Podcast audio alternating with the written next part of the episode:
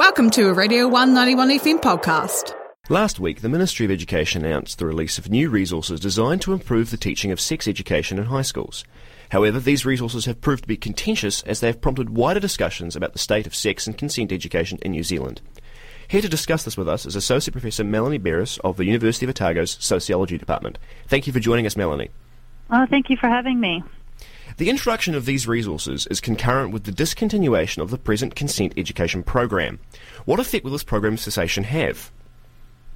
So ACC is discontinuing their Mates and Dates program, and so Mates and Dates is actually a lot more than just a consent program. It was a healthy relationship program broadly, and only part of what they did was around consent. So what that means that they're discontinuing it is that it'll put a lot more focus on schools and individual schools to address their needs in terms of sexuality education and healthy relationships and sexual violence prevention broadly. Which in some ways schools may be better adapted to address the needs of their own populations, but some people also say that they also need upskilling in how to work with their students in this space. In an interview with Stuff.co.nz, you said that consent education doesn't solve sexual violence. What should we instead be looking at? Yeah, so the reason I said that first off is that consent education is largely configured as teaching people how to communicate about sex. And there's a lot of great benefits to teaching people how to communicate clearly about sex.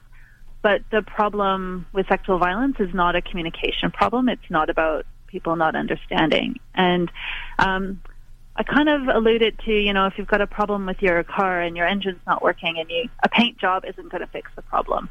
And it's kind of something similar. So what we really need is an engine overhaul. So we actually really need to look and challenge our assumptions about dating and sexuality, the pressure that's put on young people today to have sex or to have certain kinds of sex.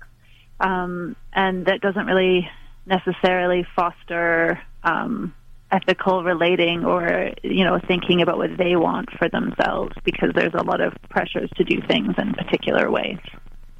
Related to that point, New Zealand has one of the highest rates of sexual violence anywhere in the OECD, and this could indicate that there is a cultural aspect to it.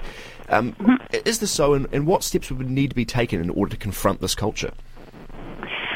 Yeah, so that's a great question, and you're right, we do have high rates, and it is probably related to some cultural aspects. And New Zealand is also known for having a binge drinking culture, and I'm sure that those two things are related. And that's, I guess, what I mean when I say an engine overhaul, is really looking at our assumptions and the way in which we approach sex and sexuality and drinking. And there's a gendered aspect to it, too. There's certain pressures put on women and different ones that are put on men that kind of foster a rape culture, if you will, or a culture that at least condones sexual violence. And it's those things that we really need to address. And in terms of the ACC funding, I think that this is what ACC are attempting to do, because what they want is a much more of a community-driven approach. So programs in schools are good and they're very important, but they're not enough. And so ACC have reconfigured what they're doing to try and promote a much more of a community-based model that would span across our communities in terms of ages and those in school and outside of school and parents and basically include everybody. Australia has already agreed to make consent education compulsory. How does this compare to internationally, and why is New Zealand so behind? So internationally, I think Australia is probably one of the first to say that consent education is mandatory and compulsory. That's not a direction that I would suggest that New Zealand goes. I think they need to make sexual violence prevention education compulsory, but not consent education. And so then I don't necessarily think that New Zealand is far behind. In some ways, the sexuality education in general, New Zealand probably is a bit behind some Scandinavian countries, but also ahead of some other countries, like the US, for example.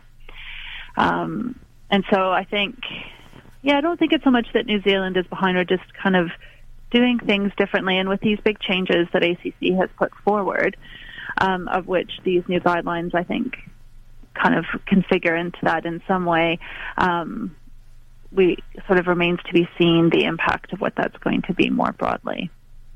Students responded positively to the idea of consent education and sexual violence prevention.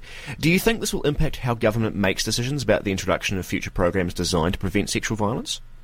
Yeah, I mean, I think consent education is really in favor right now, and I think in part because it seems like a really easy and straightforward solution. If we just teach people how to communicate about sex, then no one will have sex without consent, and then we won't have sexual violence. And so I think that does have a lot of purchase. And from what I've seen, I think the government is trying to be responsive to the needs of students and to students' voices as well as the voices of others, which I think largely is a really good thing. Again, thank you for joining us, Melanie. You're welcome. Thanks for listening to a Radio One 91FM podcast. There are heaps more at r1.co.nz.